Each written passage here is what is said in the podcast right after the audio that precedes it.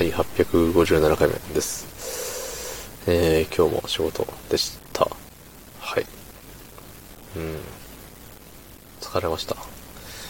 疲れたけれども、まあ、昨日とはね、違う疲れというか、精神的に、あーっていうような、ね、感じではなかったんでね。あの、さっぱりした疲れ方ですね。疲れ方にさっぱりもねっとりもびっちょりもあるのかっていう話なんですけれども、はい、そんな本日12月11日日曜日22時58分でございます。はい。そう。でね、まあ昨日さ、あの、ガーガーガーガー愚痴をこぼしまくってたんですけど、まあね、寝る時とかも考えてたわけさ。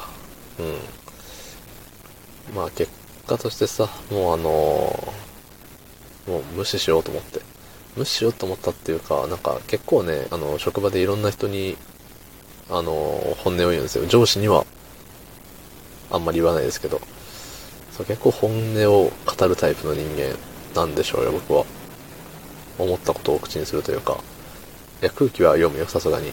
空気は読むんだけど、あ、この人に、もう今ならこの人にこれ言ってもいいかみたいな感じで結構何でも言っちゃうっぽいのよ。うん。だからね、その、まあ、部下であってもそうだし、えっ、ー、と、ね、その、アルバイトの子であったりとかね、結構本音でわーって言うんですけど、そう、ただね、なんか、やめとこうと思って、それを。相手はちゃんと選ぼうと。そう、あんまさ、その差別とか、そういう、差別？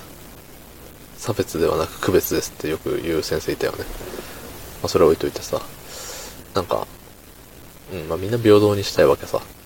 うん、たださ、みんな平等にしたいっていう気持ちはさ、あの、あくまで相手がみんな一緒だった時に限るよね。その、何？約束守らないやつとか、ルール守らないやつモラル低いやつとか、そういうやつに対してさ、平等に扱う必要はないと思っていて、そうそう、だからそこも一緒で、そういうやつには別に本音を語る必要はなくて、うん。だからね、あのー、もう嘘つきまくったろうと思って。思ってもないことばっか喋ったろうって思ってるんですよね。そう、だから別にわざと嘘を、嘘をね、重ねるわけではないけど、あんまりさ、その、何？もう本音を明かす必要はないなと。うん。思ってね。その、見返りじゃないけどさ、本音を語る以上さ、あの、こうしてほしいとか、こういうのはやってほしい、こういうのはやめてほしいみたいなのがあるわけさ。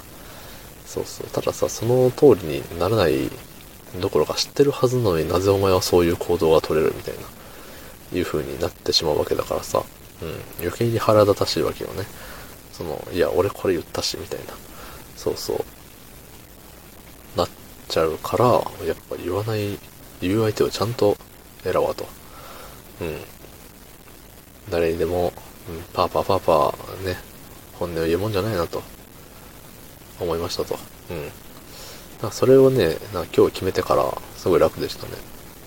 そんな喋ることもないんですけど、毎日毎日。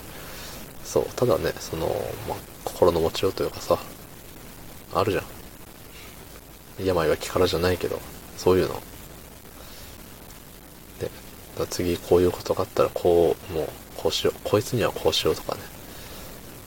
そういうことがあるとさ、余計に、なんていうの、あ、この人は、あの、ちゃんと本音で喋ろうとか。